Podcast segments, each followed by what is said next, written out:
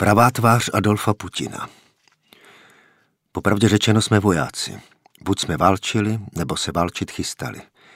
Nikdy jsme nežili jinak. Proto to vojenské smýšlení. I v míru se žilo jako na vojně. Buben hřměl, prapory vlály, srdci se chtělo vyskočit z hrudi ven. Lidé nedbali svého otroctví, dokonce je milovali. Popisuje Světlana Alexejevič ve své výjimečné knize Doba z druhé ruky, konec rudého člověka, jaké to bylo vyrůstat v Sovětském svazu. Když se moci ujal Vladimír Putin, rozezněl opět bubny naplno. Spoléhal, že věrná láska otroků nikdy nevychladla. Krmí je smyšleným příběhem o ohrožení matky Rusy a přitom chce jen rozšířit své impérium. Když ruský diktátor Putin v televizi oznámil, že na území Ukrajiny oficiálně buduje dva vazalské státy, mluvil jako gauner z ulice. Připomínalo to projevy Adolfa Hitlera o Československu, ve kterých vykřičel svou hlubokou nenávist k demokratickému sousedovi. I Putin s patrnou nenávistí a pohrdáním naznačil, že je připraven sousední zemi zlikvidovat. Bylo více než jasné, že si svůj okamžik a pozornost světa užívá. Zlo dostalo svou tvář. Nedlouho poté se Putin proměnil ve válečného zločince, když napadl sousední Ukrajinu a začal zabíjet tamní občany. Je pozoruhodné, že minimálně od poloviny 20. století musí každá nová generace zažít, co je Kreml skutečně zač. Že se děsí lidí, kteří nechtějí žít v otroctví, státní hranice jsou mu dobré jen jako navigace pro jeho tanky a lidský život nemá větší cenu než střízka při kácení lesa. Moskva se ani nenamáhá s novým scénářem. Stejně jako v minulosti si opět vymyslela, že někdo ubližuje Rusku a musí se bránit. Tuto taktiku odkoukala od Hitlera.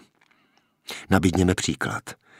V roce 1938 Adolf Hitler lživě prohlásil. Utlačování 3,5 milionu Němců v Československu musí přestat. Byla to záminka k obsazení Sudet a poté i celé naší země. V roce 2022 Vladimír Putin nepravdivě řekl, že je naprosto nezbytné zastavit tu hrůzu, genocidu vůči milionu lidí, kteří tam žijí, kteří spolehají výhradně na Rusko. Byla to záminka k útoku na Ukrajinu.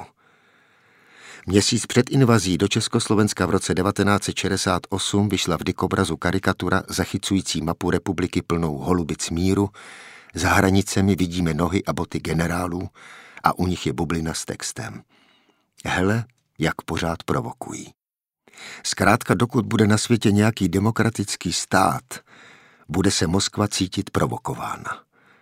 Uvidíme, jak dalece je Putin připraven historii opakovat. Když Hitler zjistil, že může získat cizí území, chtěl další a další. Je znovu třeba poděkovat Václavu Havlovi a dalším porevolučním politikům, že využili krátce otevřené okno v dějinách a dovedli nás do NATO a Evropské unie. Havel v roce 1993 při debatě o našem případném členství v NATO zmínil, že zkušenost s Mnichovem 1938 nám říká, jak důležité je, abychom jako země ležící na tak exponovaném místě byli pevně včleněni v zájmu svém i obecném do systému fungující kolektivní obrany.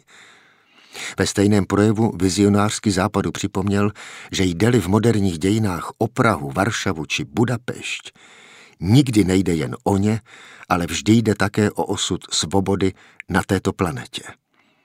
To samé platí i o Kijevě, kde Putin vraždí nevinné lidi.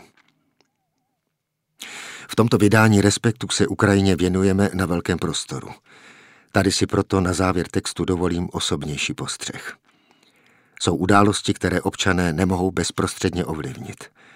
Každý má ale možnost vyjádřit sounáležitost, empatii či prostě jen zájem. Češi to pochopili a s nevelkou nadsázkou řečeno se zahalili do modrožlutých barev. Nejednou se slzami v očích.